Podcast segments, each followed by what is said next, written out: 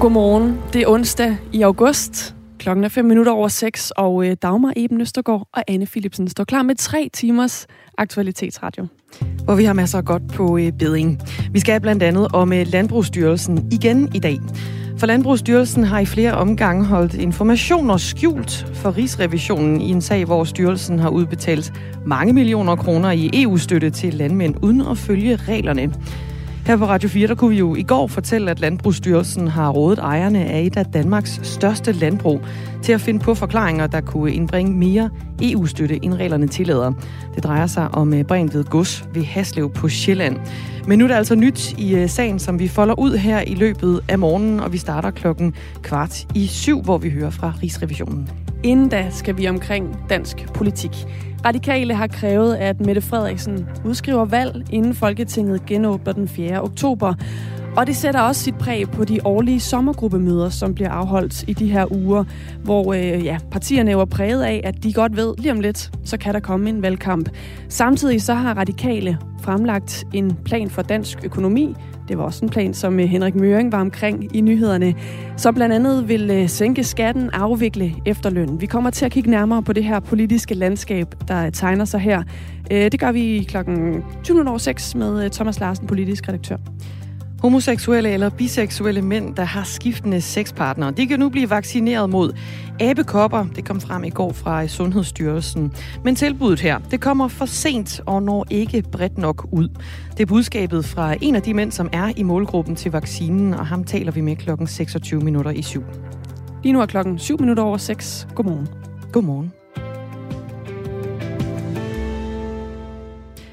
Størstedelen af 7-Eleven-butikkerne er stadig lukkede, efter de blev udsat for et hackerangreb for to dage siden.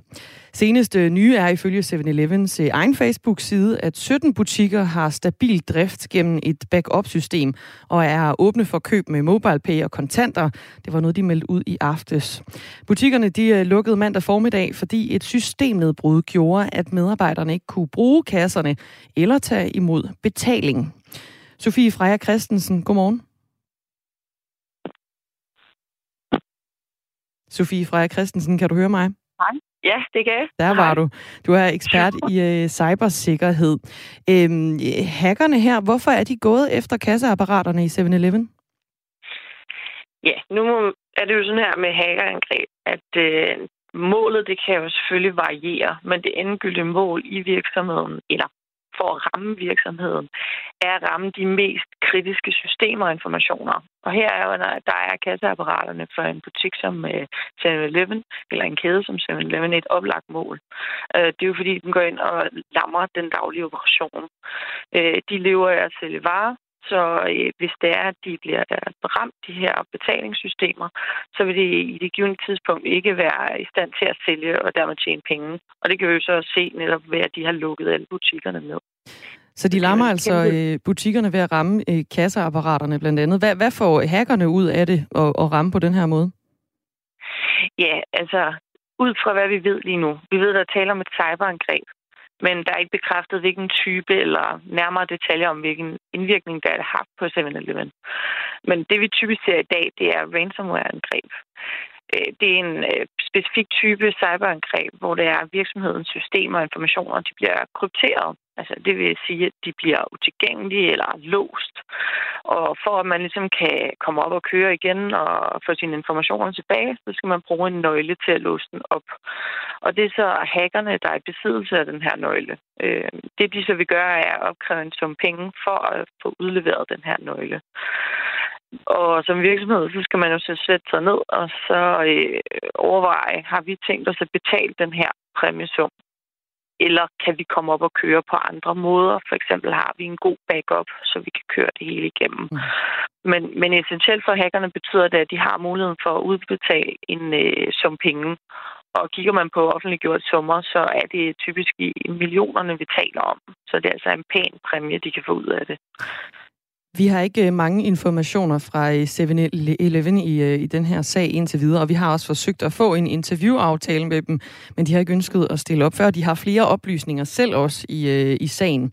Men på nuværende tidspunkt, der er 17 butikker åbne for salg med mobile pay og kontanter. De fleste af dem, de ligger i hovedstadsområdet, og de resterende butikker, de er fortsat lukket for nu. men det er altså stadig muligt at afhente sine pakker fra, fra GLS, og der er 176 7-Eleven butikker rundt om i landet. Så det er cirka hver tiende, der altså er åben for salg med mobile pay og kontanter på nuværende tidspunkt. Hvad, hvad kan hackerne, udover at de kan kræve den her økonomiske gevinst, hvad kan de ellers få ud af at, at hacke et betalingssystem? Jamen, i det her betalingssystem, så har du jo som øh, bruger, du har jo brugt dit, øh, dit kort. Så oftest nogle her hacking af betalingssystemer, de har også til formål at stjæle de kreditkortinformationer, øh, som er blevet brugt af brugerne. Øh, dem kan de nemlig så tage med videre, øh, og så er der jo dark web, det sorte internet, hvor det er, der foregår en masse kriminalitet, så kan de tage de her informationer, og så kan de sælge dem videre. Så der er faktisk endnu mere økonomi i det. Så giver det anledning til bekymring for forbrugerne, der har været omkring 7-Eleven på det seneste? Ja, altså kreditkortinformationer, det er jo direkte adgang til din bankkonto. Så selvfølgelig skal brugerne være ops på det. Øhm, hvis de begynder at se transaktioner på deres konto, som de ikke selv har foretaget, så skal de selvfølgelig reagere. Øh, der kan man så sige, at i Danmark øh, blandt andet har vi jo noget lovgivning på plads, altså GDPR. Øh, den tilskriver jo, at brugeren den skal underrettes, hvis det er, at øh, deres informationer skulle blive kompromitteret. Man skal jo så tage det med grænsalt, sørge for os selv også at være ops. Siger loven noget om, øh, hvornår man skal øh, oplyses om, om ens egne oplysninger er kompromitteret? Ja. Der skal jeg passe på med at komme for meget ind på øh, lovgivning, fordi det er ikke mit ekspertiseområde. Mm. Øh, men det er, der er nogle fastsatte rammer inden for, hvornår det er, at man skal, man skal underrettes. Og, og nogle gange så handler det om, at man bliver personligt kontaktet, eller så er det en, en øh, bred besked, der bliver skrevet ud til brugere, der er potentielt er blevet, øh, blevet kompromitteret. Så man skal altså op, opmærksom på øh, 7-Eleven kontakter de en. Og måske holde lidt ekstra øje med sine øh, kontoudskrifter lige nu, øh, hvis man har været omkring 7-Eleven i hvert fald, som altså er blevet ramt af det her hackerangreb, der betyder, at rigtig, rigtig mange af deres butikker fortsat er, øh, er lukket. Sådan et hackerangreb som det, vi ser her på 7-Eleven, hvad kan det komme til at betyde på sigt? Jamen, altså hvis vi lige tager den på historisk set, øh, når det kommer til økonomisk kriminalitet, som vi egentlig taler om her, øh, så er det jo så har vi typisk set sådan noget som bankrøveri og, og ja, de mere fysiske, det mere fysiske element. Og de, de senere år, så er det jo i højere grad bevæget sig over i cyberverdenen.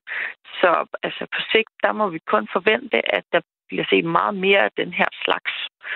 Øh, øh vi har set, der er kommet flere og flere øh, cyberangreb, og det, det må vi kun forvente, at det stopper ikke lige forløbig. Er der noget, man som, øh, som forbruger kan gøre i sådan en situation, hvor vi ser en, en stigning inden for cyberangreb? Ja, altså, det er jo, du skal jo selvfølgelig beskytte dig, ligesom virksomheder skal beskytte sig. Øh, så altså, når, når det kommer til virksomheder, der har dine informationer, så er du mere sårbar. Det er du. Men øh, du skal jo sørge for at øh, have nogle koder på plads. Du skal sørge for ikke at have dine øh, kreditkortinformationer liggende et eller andet sted, hvor de ikke er beskyttet. Og det er, jo, det er jo så det, du kan gøre for dig selv. Men, øh, og så må virksomheder, er det op til virksomhederne øh, beskytte dem på anden vis, når de har dem i hænderne. Så, så det største ansvar for at beskytte sig mod øh, hackerangreb og cyberangreb, det ligger egentlig hos virksomhederne, hører jeg dig sige? Det kommer jo lidt an på, øh, i hvilket tilfælde det er. Hvis det er en virksomhed, der bliver angrebet, så er, det, så er der ikke meget, du som borger kan gøre for at beskytte de informationer. Men i privaten kan du jo også blive ramt af et cyberangreb. Det er så ikke det, vi ser lige så meget af. Øh, det har været før i tiden, så har det trendet. Men nu er det typisk virksomheder, vi ser, de går efter. Og der som borger er der jo mange ting, du kan gøre. Du skal selvfølgelig sørge for at have en antivirus på plads. Øh, du skal sørge for at ikke have dine kodeord øh, stående forskellige steder. Sørg for at have nogle gode, stærke kodeord. Og hvor det er muligt, muligt for dig, øh, så skal du bruge det, der hedder multifaktor-autentificering. Så det vil sige, at du har dit almindelige kodeord, og så øh, skal du bruge den kode for at logge ind i kombination med en anden kode. Øh, det er et rigtig godt initiativ, øh, eller en god implementering, man kan gøre, fordi så er der, er der den her dobbeltsikring. Den anden kode, det er nemlig en, der skifter. Hvordan vil du vurdere trusselsniveauet for andre virksomheder i Danmark på nuværende tidspunkt efter det, vi har set med 7-Eleven? Ja, øh, der tænker jeg, at øh, CFC, CFCS, Center for Cybersikkerhed, de har jo den her trusselsvurdering. Og der vurderer de cybertruslen som værende meget høj. Og man skal passe på med at kigge isoleret på, hvad der er sket for 7-Eleven. Fordi hvis det er, at vi så kigger bare et år tilbage, man kigger på antallet og hyppigheden af offentliggjorte cyberangreb over tiden, så er der ligeledes en klar identifikation. identifikation. Det prøver jeg lige igen. Mm. Indikation. altså med den øgede digitalisering, øh, så er det ikke længere et spørgsmål om, om man bliver ramt, men det er snarere, hvornår bliver man ramt sagde Sofia ja. Freja Christen. Sofie Freja Christensen, det er også øh, tidligt på morgen. Du skal have tak, fordi du var med i hvert fald. Ekspert i øh, cybersikkerhed. Og øh, som nævnt, så har vi altså også forsøgt at få en øh, interviewaftale med 7-Eleven, men de har ikke ønsket at stille op, før de har flere oplysninger i sagen, var øh, beskeden herfra. Få morgens første nyhedsoverblik med dagens første fem her på Radio 4. Dagens tophistorie er... Alle hverdage udvælger vi de vigtigste nyheder, og du får dem i vores nyhedspodcast, dagens første fem. De seneste oplysninger tyder på... Tag nyhedsoverblikket fra Radio 4 med i ørerne, så er du opdateret på de fem historier, du har brug for at kende, når din dag begynder. Det er en sag, vi følger hele dagen. Dagens første fem er fem historier på 5 minutter. Alle hverdage kl. 6.30 i vores app. Radio 4 taler med Danmark. Det sker jo jævnligt for tiden, at vi herhjemme snakker om et eller andet stort havdyr, der har forvildet sig ind og kommet på afvej ind i Danmark. Det er i hvert fald ikke længe siden, vi talte om en valg i Limfjorden. Præcis, hvor man tænker, hvordan filan havnede øh, den der? Lige nu sker det samme i Frankrig. Ja. Der ligger en hvidval, som har forvildet sig ind i scenen. Okay. Og øh, det er også en val, der er syg, så derfor så har man faktisk øh, i løbet af natten øh, forsøgt at få reddet den her val, få den øh, tilbage til havet væk fra scenen og tilbage til havet. Det lyder farligt meget som øh, øh, det, der skete i Danmark også, altså ved Limfjorden. Syg val kommer ind i en eller anden form for øh, flodløb, Limfjord. Øh, lyder som det samme. Fuldstændig. Altså, der er et eller andet med de der havdyr for tiden. Øh, det, der gør det lidt tricky, det er, at øh, men scenens bredder er ikke brede nok til, at man sådan kan komme til med en stor lastbil eller sådan noget. Så alt, hvad man skal gøre i den her redningsaktion, er med håndkraft. Okay, det lyder tungt. Det lyder nemlig mega tungt. det ved jeg faktisk ikke, men jeg ved, at der skulle bruges omkring øh, 80 mennesker for at øh, komme gang i den her okay. redningsaktion. Ikke? Og øh, jeg kan så oplyse, at den her til morgen, tidligt inden vi gik ind i studiet, er blevet hejst op af vandet. Med håndkraft? Det, det går jeg ud fra, det er. Imponerende. 800, 800 kilo, kan 800 jeg se. 800 kilo, ja. Og øh, ja, et net og en kran, så lidt håndkraft og lidt øh, maskinkraft, og så altså op på en lastbil. Og der har man så en øh, afkølet lastbil mm. til rådighed, så man så kan få den her øh, valg til ligesom måske at finde tilbage til øh, finde nogle kræfter, så man kan sende den afsted igen, og den forhåbentlig kan overleve, fordi den er ret afkræftet af at øh, have ligget derinde i scenen. Det er jo en fredet dyreart, mm. og så lever den normalt også i kolde arktiske farvande. Okay, så den er meget på afveje. Det må man sige. Den blev spottet for en uge siden, der var den på vej mod Paris, og så den øh, så det er nu omkring... en smuk by. Ja, det er det. Flot sted. Man kan godt forstå. Og så den efter sommer og sådan noget, man har lyst til at tage derhen. Nu er den altså omkring 130 km inde i landet. Men man håber, hvis vi giver den noget køling, så kan vi sætte den fri i havet i Frankrig. Man gør en lille smule mere ved den valg øh, dernede, end man gjorde her hjemme i, øh, i Danmark. Der forsøgte man jo bare at skubbe den længere ud på dybt vand. Ja, der er det 80 mennesker og håndkraft, man simpelthen øh, forsøger at gelejte valen op på land og på en lastbil og så ud øh, i havet igen. Ja, man gør virkelig, øh, man går en ekstra mil for den val. Øh, det er jo bare den anden hvidval, man nogensinde har spottet i Frankrig. Sidste gang var i 1948, så det er lidt sjældent det her. Mm. Mm. Klokken er 19,5 minutter over 6, og du lytter til Radio 4 morgen med Anne Philipsen og Dagmar Eben Østergaard. Godmorgen. Den politiske sæson er for alvor skudt i gang, og i løbet af de kommende uger, så står der års øh, sommergruppemøder på kalenderen for mange partier.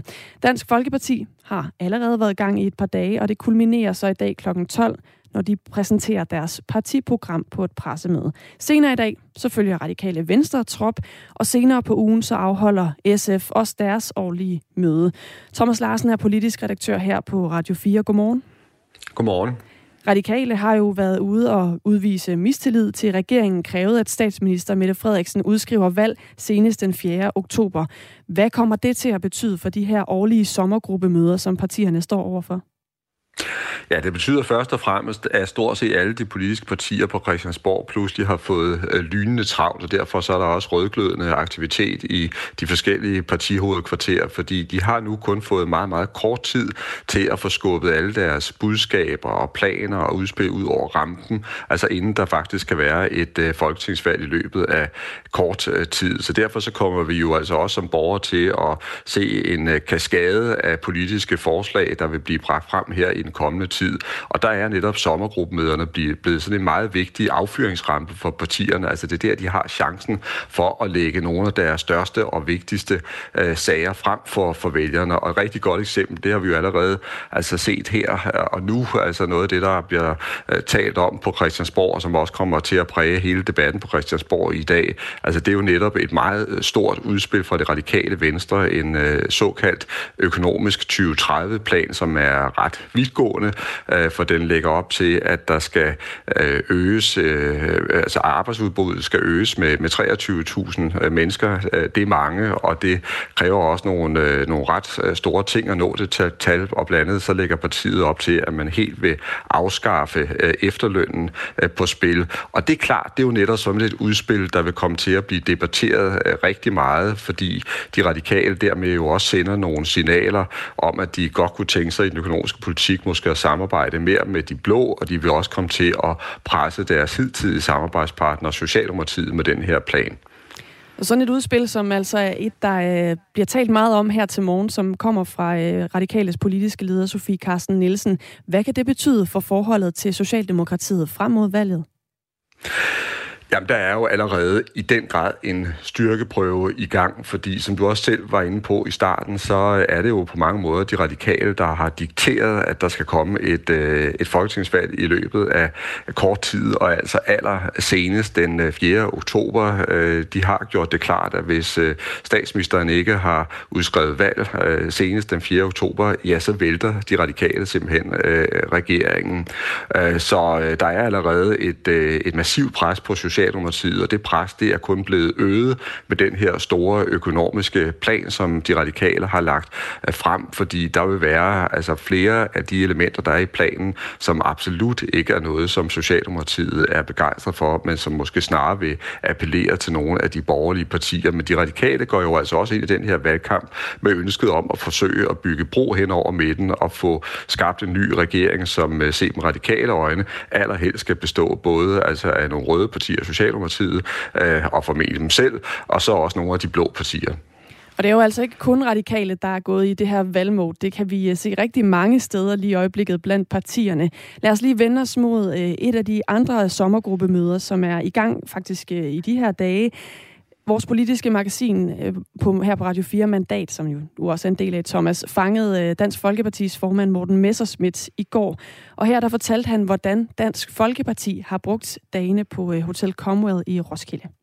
Jamen lige nu handler det selvfølgelig om at øh, få idéudviklet politik. Altså vi har lige brugt øh, dagen her i dag på at diskutere sundhedspolitik. Et område, som er ekstremt vigtigt for os, og som øh, noget nyt, øh, så har jeg sørget for, at der rundt omkring i partiet nu er blevet øh, politiske udvalg, hvor man kan idéudvikle ikke bare i folketingsgruppen, men også med byrådsmedlemmer, og kommunalt, regionalt osv. Og, og tovholderne for de grupper, de er faktisk med på vores sommergruppemøde her, så det er ikke kun folketingsgruppen, vi har også nye ansigter, og det vil man også se på vores, øh, på vores pressemøde. Ja, danskerne kan altså forvente at se nogle nye ansigter, lyder det her fra Morten Messerschmidt. Og det kommer jo i kølvandet på en sommer, hvor flere prominente ansigter og personligheder har forladt partiet. Thomas Larsen, hvad tror du, der er blevet snakket om på Dansk Folkepartis sommergruppemøde?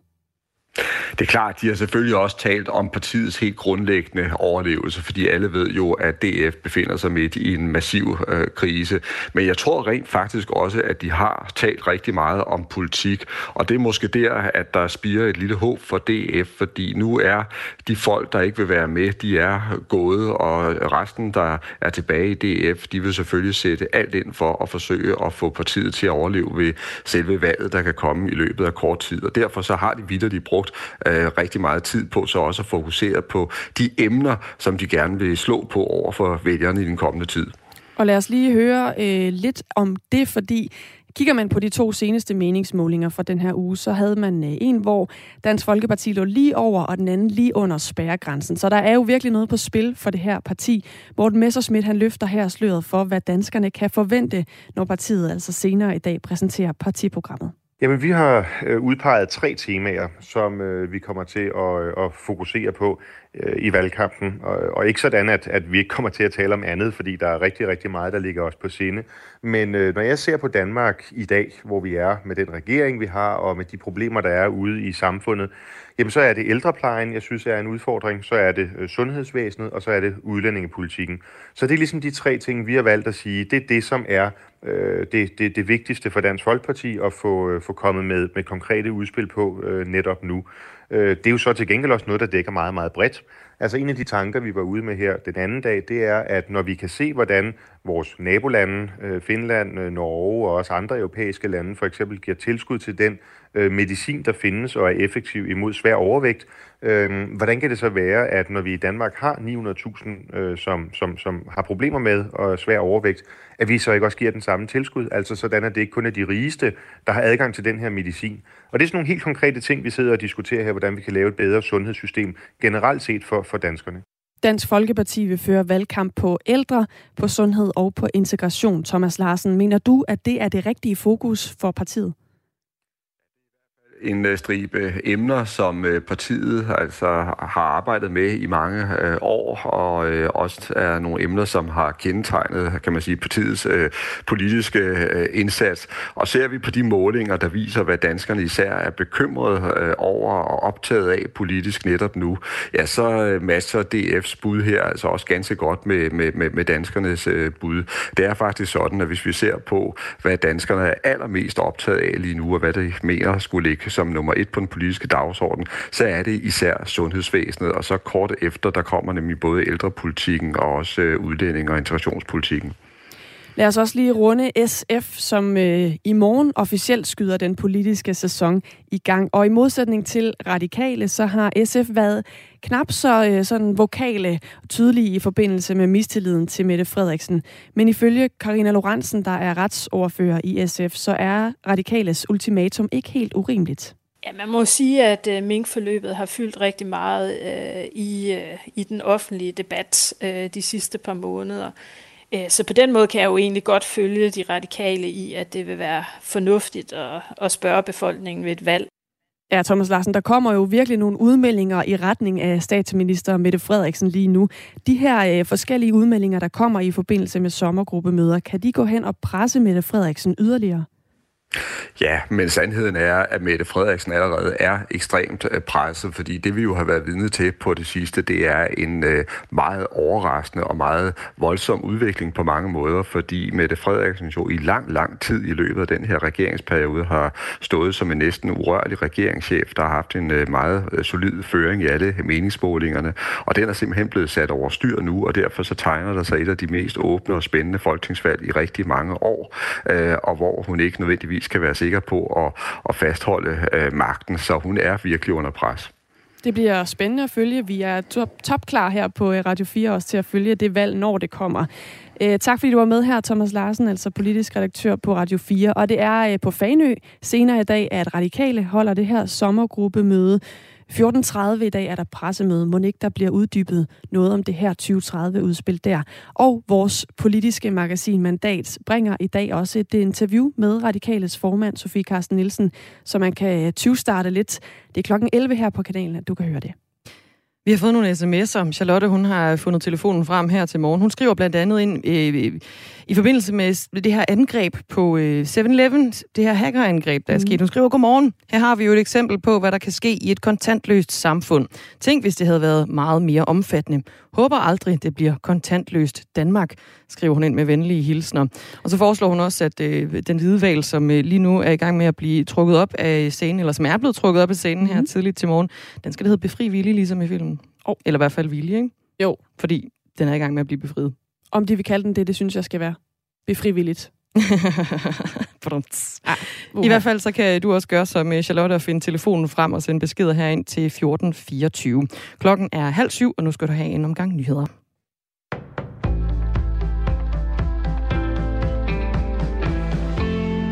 Landbrugsstyrelsen skjulte sandheden for både Rigsrevision og minister. I en sag, hvor milliarder af offentlige kroner er på spil, har Landbrugsstyrelsen gentagende gange forsøgt at dække over, at den i mindst 17 år forvaltede EU-støttekroner til dansk landbrug i strid med reglerne.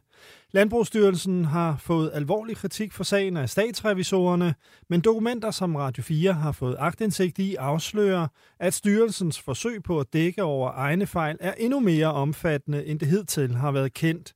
En borger, som vil være anonym, henvendte sig til revisorerne sidste år og fortalte, at styrelsen bevidst ikke havde udleveret alt materiale i sagen. Med den viden måtte Rigsrevisionen igen bede Landbrugsstyrelsen om at komme med alle oplysninger, fortæller kontorchef i Rigsrevisionen og ansvarlig for undersøgelsen, Claus Vejlø Thomsen til Radio 4. Det var jo nødt til, fordi øh, den anonyme henvendelse havde jo øh, ansporet til, at, at, øh, at der skulle være tale om bevidst øh, udladelse af oplysninger i sagen. Landbrugsstyrelsens ulovlige forvaltning er central i en skandale, som omfatter EU-støtte til dansk landbrug for milliarder, og som lige nu er årsag til en omfattende oprydning. Det kan ende med at koste de danske skatteydere dyrt. Man kan høre mere om den historie i Radio 4 morgen i dag. Radikale foreslår at afvikle efterlønnen og sænke skatten i en økonomisk plan frem mod 2030. Det skal ske for at sikre og udvikle velfærdssamfundet, siger partileder Sofie Karsten Nielsen til Berlinske. Udfordringerne tårner sig op, og situationen er mere alvorlig end mange indser, lyder det fra den radikale leder. Planen har som ambition at øge mængden af arbejdskraft med knap 23.000 personer – et centralt element er helt at afskaffe efterlønnen. Partiet vil også skære markant i boligejernes rentefradrag og øge skatten på blandt andet diesel. USA's præsident Joe Biden har underskrevet et dokument om amerikansk støtte til, at Sverige og Finland bliver medlemmer af NATO. Thomas Sand fortæller. Biden siger, at de to nordiske lande vil blive stærke, pålidelige og yderst kompetente nye allierede i forsvarsalliancen. Det er to stolte og neutrale lande, hver og en med en lang tradition af alliancefrihed, som har brugt deres suveræne ret til at tage deres egne beslutninger om egen sikkerhed, sagde Biden, da han satte sin underskrift. Tidligere på måneden stemte senatet i Washington D.C. for, at Sverige og Finland bliver NATO-medlemmer. Politikere fra begge USA's to store partier har udtrykt stærk opbakning til at få Sverige og Finland med i NATO, de to lande er blevet betegnet som vigtige allierede, hvis moderne militær i forvejen arbejder tæt sammen med NATO. Det var et hackerangreb, som førte til, at omkring 200 bioanalytikere fik misbrugt deres personlige oplysninger tidligere på sommeren, det fortæller TV2 Østjylland. Hackerne er brudt ind i vores system og har stjålet CPR-numre, navn samt adresse, siger Janus Pil Christensen, organisatorisk chef i Bioanalytikernes fagforening. I slutningen af juli kaldte fagforeningen det for et mysterium, at svindlere havde fået fat i oplysninger om medlemmerne 193 bioanalytikere fortalte for nogle uger siden, at de har fået misbrugt deres personlige informationer til at starte konti hos spil, spilvirksomheden Bet365. Det bliver tørt med en del sol 20-25 grader og svag til jævn vind omkring vest.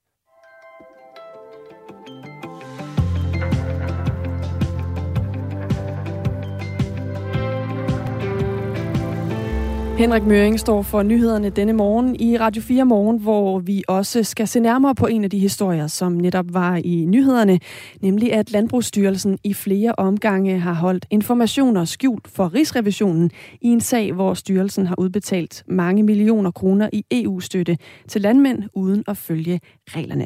Det er en sag, vi folder ud her i løbet af morgenen, og øh, det gør vi blandt andet her om en, et kvarters tid, hvor vi øh, skal se nærmere på øh, den her ret omfattende sag. Inden da, så skal vi også omkring øh, godt nyt for den grønne strøm, strøm i Danmark, som har sat rekord. Der fik vi lige et hos med fra Henrik Møring. Det skal han øh, have lov til. Nå. Den grønne strøm har nemlig sat øh, rekord i Danmark, og øh, det skal vi også ombord i her i den øh, kommende halve time. Inden det, så skal vi altså øh, ombord i øh, nye tilbud om vaccinationer mod abekopper. Alle homoseksuelle og øh, biseksuelle mænd, der har øh, skiftende mandlige sexpartnere, bliver øh, nemlig nu tilbudt en vaccine mod abekopper. Det er noget, som Sundhedsstyrelsen har besluttet. Indtil nu der har det kun været personer, der har været i nær kontakt med en smittet, der kunne blive vaccineret mod sygdommen. Sundhedsstyrelsen øh, forventer, at man kan begynde at øh, vaccinere den her målgruppe ved udgangen af den indeværende uge. Michael Havekost, godmorgen. Godmorgen. Du er øh, 38 år og arbejder som øh, projektleder, og så er du også øh, homoseksuel, altså i den her målgruppe, som nu bliver tilbudt en vaccination. Og det er et tilbud, jeg ved, du har planer om at tage imod.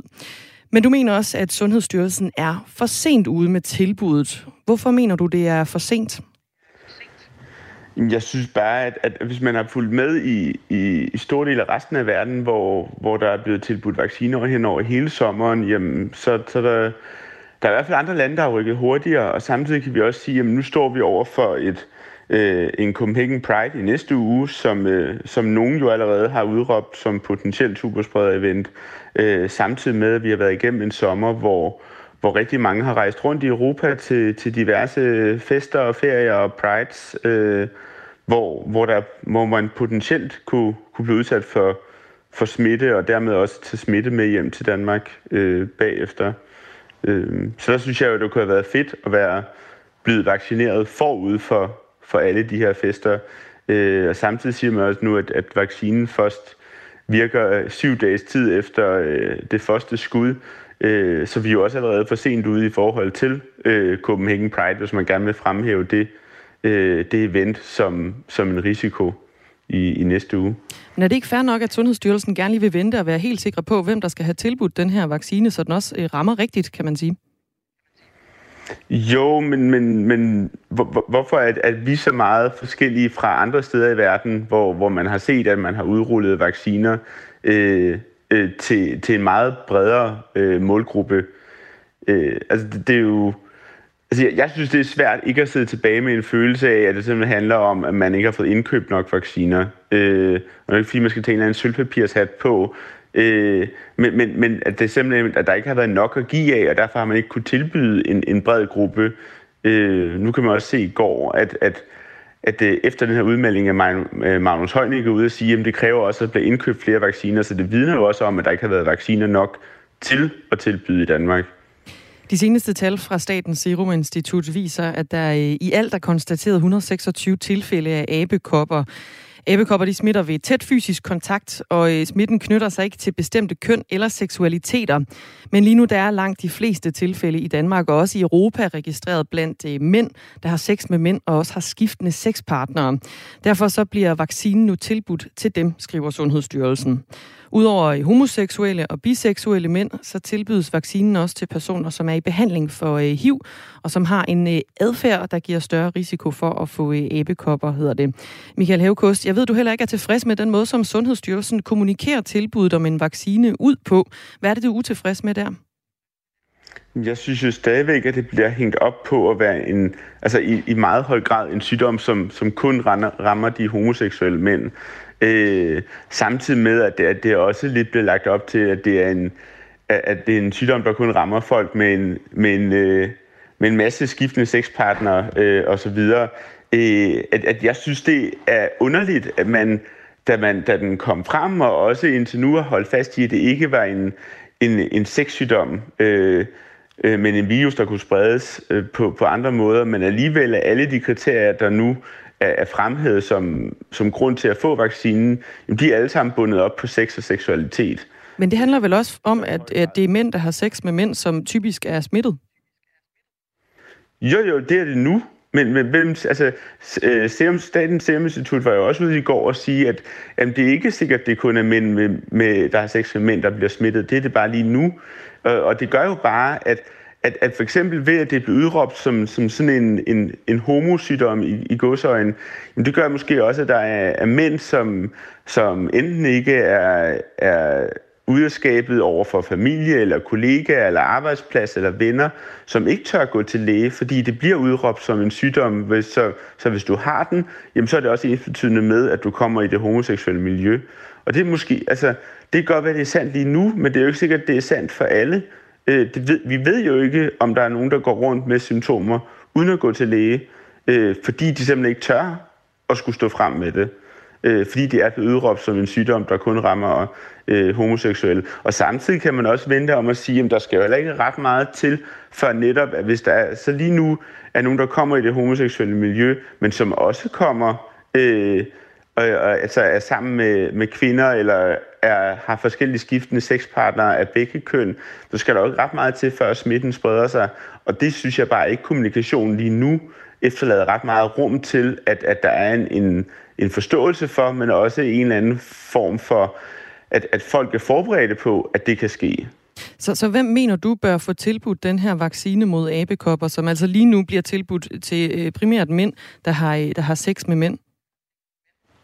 Jeg synes, jeg, jeg synes i virkeligheden, at det er underligt, at det skal være så snævert. Hvor, hvorfor ikke hellere oplyse en masse om sygdommen, hvordan den smitter, at den kan smitte både ved tæt øh, fysisk kontakt, med sex, også hvis du deler sengetøj. Også, altså, at de her forskellige kriterier for oplyse bredt om det, og så må folk jo selv kunne hvad det hedder, mærke efter, hvornår de føler, de er risikogruppe, ligesom du gør med alle mulige andre vacciner, at det ligesom er lagt op til en selv. Lige nu er det den måde, det er sat op på nu, så skal alle, der gerne vil have den, de skal sidde foran sundhedspersonale og udpersonere deres sexliv, for at kunne få lov til at passe på sig selv og sine omgivelser. Øh, I stedet for at man bare kan gå op og sige, hey, jeg er, uanset hvad jeg laver, hvem jeg er gift med, hvem jeg er sammen med, hvor mange jeg har sex med, eller hvem jeg har sex med, så føler jeg, at jeg er i risikogruppen, og derfor ønsker jeg at få den her vaccine for at passe på mig selv og passe på mine omgivelser. Ifølge TV2 så har Danmark lige nu 2700 doser af abekopvaccinen på lager. Og så forventer man så, eller man arbejder i hvert fald på at skaffe yderligere 10.000 doser i løbet af de næste uger. Så Michael Havekost, hvis det her også er et spørgsmål om en knaphed i forhold til antallet af vacciner, er det så ikke en god ting, at dem, som man ved lige nu er i den øh, målgruppe, der bliver ramt, de får den først, og så kan det være, at man, når man får flere vacciner, skal udvide øh, antallet eller målgruppen i forhold til muligheden for at få en vaccine? Det kan, det kan godt være, jeg synes jo bare, det er ærgerligt, at vi har for få vacciner fra start, når, når mange andre steder i, rundt omkring i Europa og USA sagtens har kunne skaffe dem. Øh, altså, det, det handler jo om, hvad, hvad for en strategi man har lagt fra starten, øh, hvor, hvor vi så også, der er bare mange i, i, i det homoseksuelle miljø, der har råbt op om, at det simpelthen gik for langsomt det her. Men jo, det er da klart, at du skal starte et sted, men, men du, du havde også Statens øh, uh, Serum Institut ude i går og sige, at der højst sandsynligt er et mørketal, og dem rammer du bare stadigvæk ikke ved at være, lave så snæver en målgruppe for vaccinen. Øh, så, så, så må man jo altså sige, at, at dem, der føler sig mest udsatte, er nok også de første, der kommer øh, afsted og får fat i en læge, fordi der er mange, der sidder og venter øh, og gerne vil have den her og er blevet utålmodige. Øh, og det er nok også dem, der vil, der vil kontakte lægen først i forhold til at få en vaccine. Øh, og altså, hvis man har sørget for, at der var vacciner nok, så var man ikke ude i, at man skulle rangere, hvorvidt du er, er, er altså, altså nærmest om du er sexlyst nok, eller promiskuøs nok, eller hvad det er. Altså, det er, jo, det er jo den rangering, du er ude i nu, fordi at vi har så få øh, vaccinedoser, og de ligesom skal tildeles nogle få for at, at dæmme op for det her, i stedet for at man lavede det præventive arbejde Michael. i tide. Michael Havkost, øh, projektleder og jo også homoseksuel mand, som er i målgruppen, der nu bliver tilbudt en øh, vaccination mod abekopper. Der er flere på vores øh, sms, der påpeger, at, at folk måske selv bør betale for den her abekoppevaccine. Jesper han sammenligner det med, at man også for eksempel skal betale for, for influenza-vaccinen. Hvorfor er det egentlig noget, som Danmark skal betale for, at, at folk får den her abekoppevaccine? Jamen, altså det, vi, vi har et sundhedssystem, hvor vi som udgangspunkt øh, får øh, den, del, den slags betalt. Men altså, jeg vil sige, jeg, jeg, mig selv inklusiv, og rigtig mange jeg kender, forsøgte faktisk at få den inden sommerferien, og var også villige til at betale for den, ligesom vi gør for eksempel rejsevacciner. Så jeg er til, del, til dels enig. Øh, jeg synes, at det er fint, at hvis, hvis det var en mulighed, at det er et frivilligt valg at få den, Øh, Øh, man skal jo så bare være opmærksom på, at lige så snart du indfører betaling for en vaccine, så, så øh, skaber du også en form for social ulighed, for det vil jo gøre, at der er nogen, der risikerer at, at skulle være tvunget til at vælge den fra, selvom de er i risikogruppen, fordi de simpelthen ikke har råd til at få den. Øh, men, men altså, det, jeg har også set rigtig mange, at det skulle bøsserne bare selv betale for, og hvorfor skal resten af, af den danske befolkning betale for, at, at vi har et sexliv og så videre. Altså, det, homofobien raser jo ud af, men jeg vil bare sige, vi er rigtig mange, der har prøvet. Det er ikke engang muligt at få den frivilligt, og det var heller ikke muligt at betale sig fra at få den. Mm. Selvom vi gerne ville. Michael Hævekost, du skal have tak, fordi du var med her til morgen projektleder og øh, homoseksuel, der altså er i den her målgruppe, som nu bliver øh, tilbudt en øh, vaccination mod abekopper. Og han retter altså en øh, kritik af den måde, Sundhedsstyrelsen vil udbrede de her øh, vacciner på. Og vi vil rigtig gerne have forholdt Sundhedsstyrelsen øh, udtalelserne fra øh, Michael Havekost, men de har afvist at stille op til et interview her til morgen, hvor de forholder sig til kritikken vedrørende udrulningen af vaccinestrategien mod abekopper. Kvart i syv er klokken blevet denne onsdag morgen. Den grønne strøm i Danmark har sat rekord. Aldrig før har danske vindmøller og solceller produceret så meget grøn strøm. Helt præcist så er der produceret så meget grøn strøm, at det svarer til 53,3 procent af Danmarks strømforbrug. Det viser tal, som er udregnet hos Green Power Danmark, som er en brancheorganisation for den grønne energisektor i Danmark. Og det er en rigtig god nyhed, hvis man spørger Christine Grundet, der netop er afdelingschef i Green Power Danmark. Heldigvis så bruger vi mere og mere grøn strøm, fordi vi har forstået, at det er den måde, at vi kan sikre en grøn omstilling. Og det betyder, at flere og flere mennesker investerer i varmepumper. Flere og flere mennesker vælger at købe en elbil i stedet for en kulbil, som kører på gas og olie. Øh, og det er jo netop det, der skal til. Og derfor er der også et kæmpe behov for, at vi bliver endnu bedre til at producere den grønne strøm og sætte flere vindmøller og solceller op. Det var i første halvår af i år, at der altså blev, blev produceret rekordmeget strøm. Og udover at vi i Danmark altså er blevet gode til at producere grøn strøm, så bliver vi også bedre til at lagre den grønne strøm. For nogle dage, der er det jo bare sådan, at det ikke blæser lige så meget, at vi kan bruge den strøm, som vindmøllerne producerer. Og andre dage, så blæser det øh, ikke nok til, at vi overhovedet kan få grøn strøm. Så det er sådan lidt øh, frem og tilbage nogle gange. Og netop derfor så er det altså vigtigt, at man kan lagre den grønne strøm og bruge den de dage, hvor der for eksempel ikke er så meget vind, siger Christine Grundet. Det, man plejer at sige hos os, det er, at batterierne, det er solcellernes ven, fordi at øh, batterierne, de kan lære solen, eller de kan lære de grønne elektroner hur, meget hurtigt, men der skal strømmen også bruges hurtigt.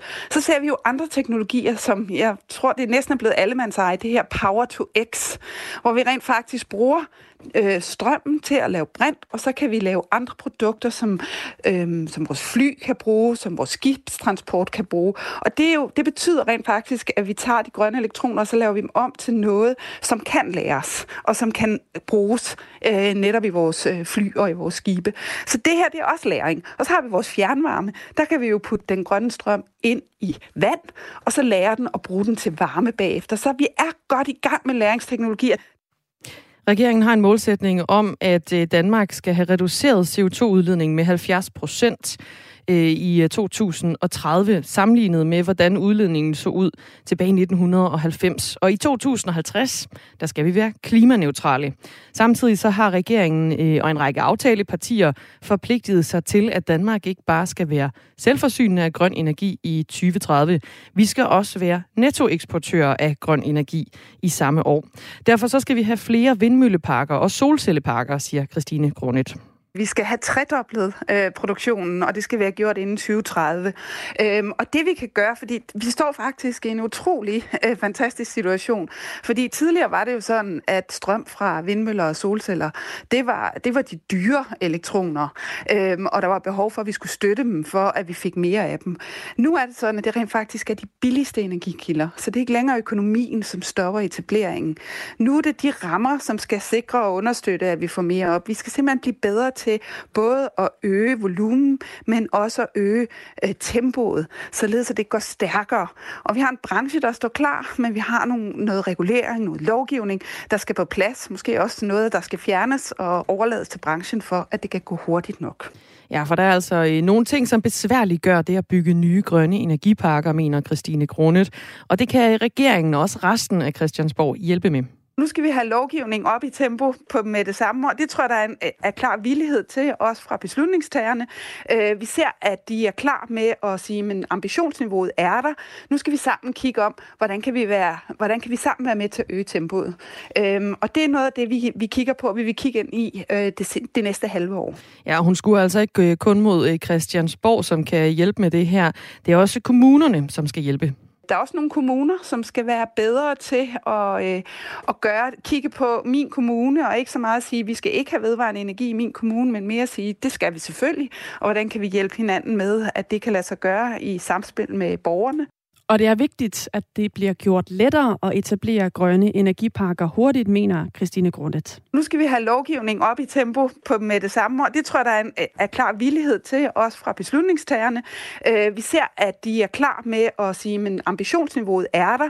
Nu skal vi sammen kigge om, hvordan kan vi, være, hvordan kan vi sammen være med til at øge tempoet. Øh, og det er noget af det, vi, vi kigger på, vi vil kigge ind i øh, det, det næste halve år. Og hvis der kommer mindre byråkrati, så tror Christine Grundet også på, at vi kan nå målet om at blive klimaneutrale i 2050. Det er jeg overbevist om, at vi når, og jeg har det også sådan, at det skal vi nå. Øhm, og derfor, og jeg tror også, der er den villighed, og grundlæggende så er det jo også, når man tænker over det, det er jo også det, som vi som danskere skal leve af i fremtiden, eller i hvert fald en del af det, vi skal leve af.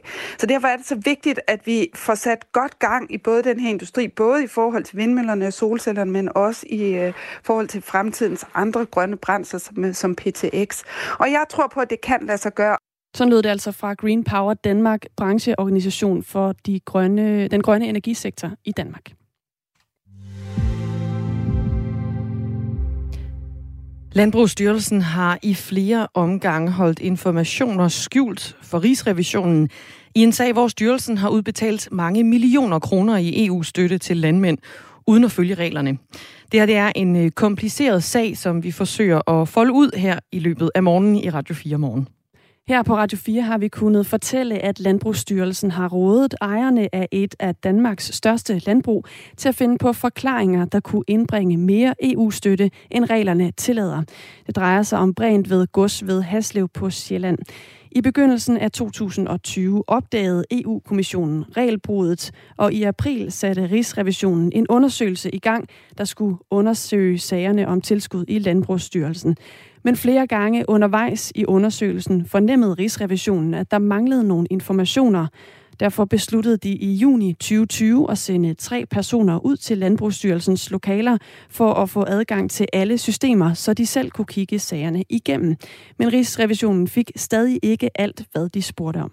Nej, for uden at øh, Rigsrevisionen vidste det, så havde Landbrugsstyrelsen øh, nemlig kun givet undersøgerne begrænset adgang til det centrale journaliseringssystem. Claus Vejlø Thomsen, han er kontorchef hos Rigsrevisionen, og ifølge ham, så er det en særlig sag, Rigsrevisionen har undersøgt her.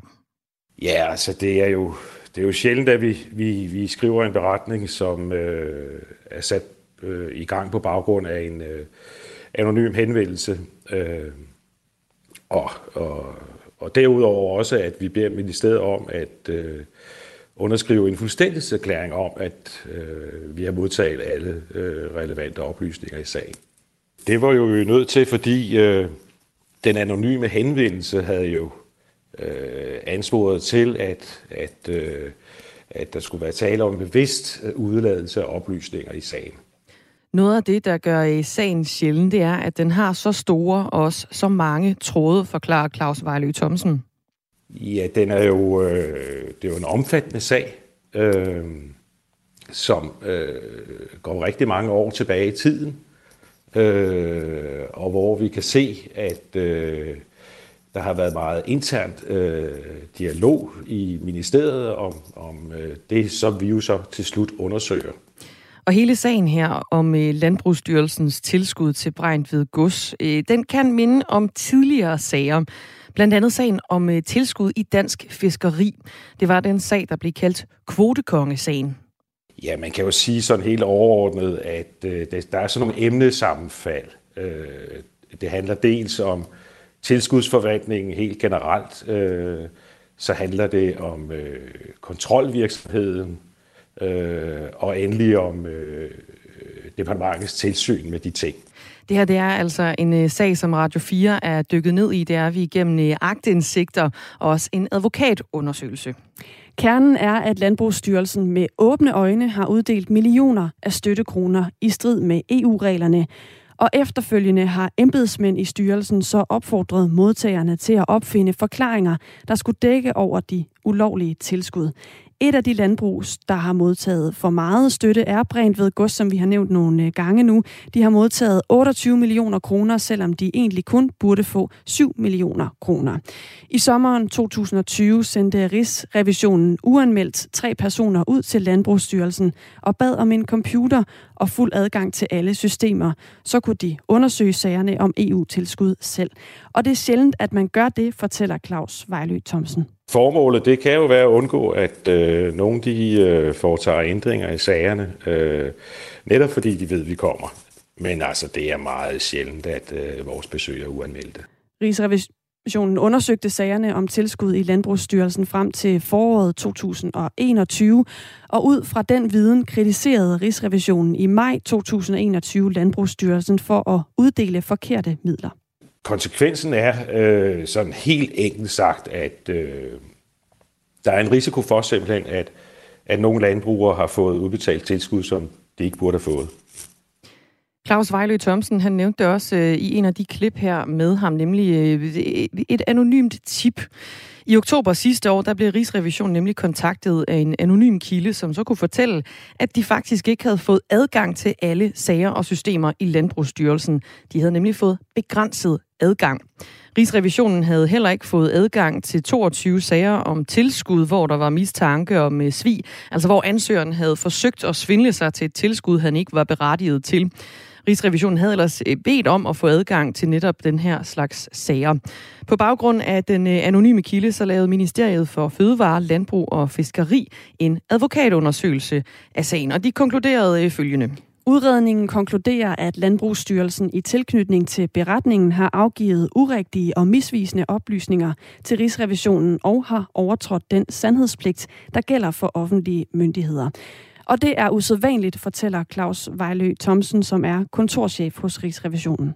Ja, så man kan jo sige sådan helt generelt, ikke, at øh, kvaliteten af vores arbejde, det, øh, den afhænger naturligvis af, at at de oplysninger, som vi får, at de er rigtige og, og retvisende. Ikke? Øh, og det er heldigvis sjældent, at vi oplever ikke at modtage det materiale, som vi, vi beder om. Claus Vejly Thomsen vil dog ikke sige, om tilbageholdelsen af information fra Landbrugsstyrelsen har været bevidst eller ej. Ja, det ved vi ikke, øh, og det er ikke det, vi lægger til grund, når vi øh, øh hvad hedder det, øh, øh, foretager revision hos klienterne. Øh, Øh, det kan være en øh, praktikalitet, øh, der har gjort, øh, at vi ikke har, har fået en fuld adgang. Den, der har givet adgangen, kan være den tro, at det var det behov, vi havde. Så det har vi ikke grundlag for at antage, at det var noget bevidst. Så lyder det altså fra Claus Vejlø Thomsen, som er kontorchef hos Rigsrevisionen. På den anden side af en omgang øh, nyheder, øh, der kommer her klokken 7, så taler vi med René Christensen. Han er formand for Folketingets Miljø- og Fødevareudvalg for Dansk Folkeparti. Det er klokken cirka 7 minutter over 7. Og så skal vi også have en øh, vurdering af den her sag fra en professor i forvaltningsret fra Københavns Universitet klokken cirka 7 minutter over 8. Og det hele det handler altså om, at Landbrugsstyrelsen i flere omgange har holdt informationer skjult for Rigsrevisionen i den her sag, hvor der er blevet udbetalt millioner af kroner i øh, EU-støtte til landmænd, som øh, ikke har øh, fulgt reglerne.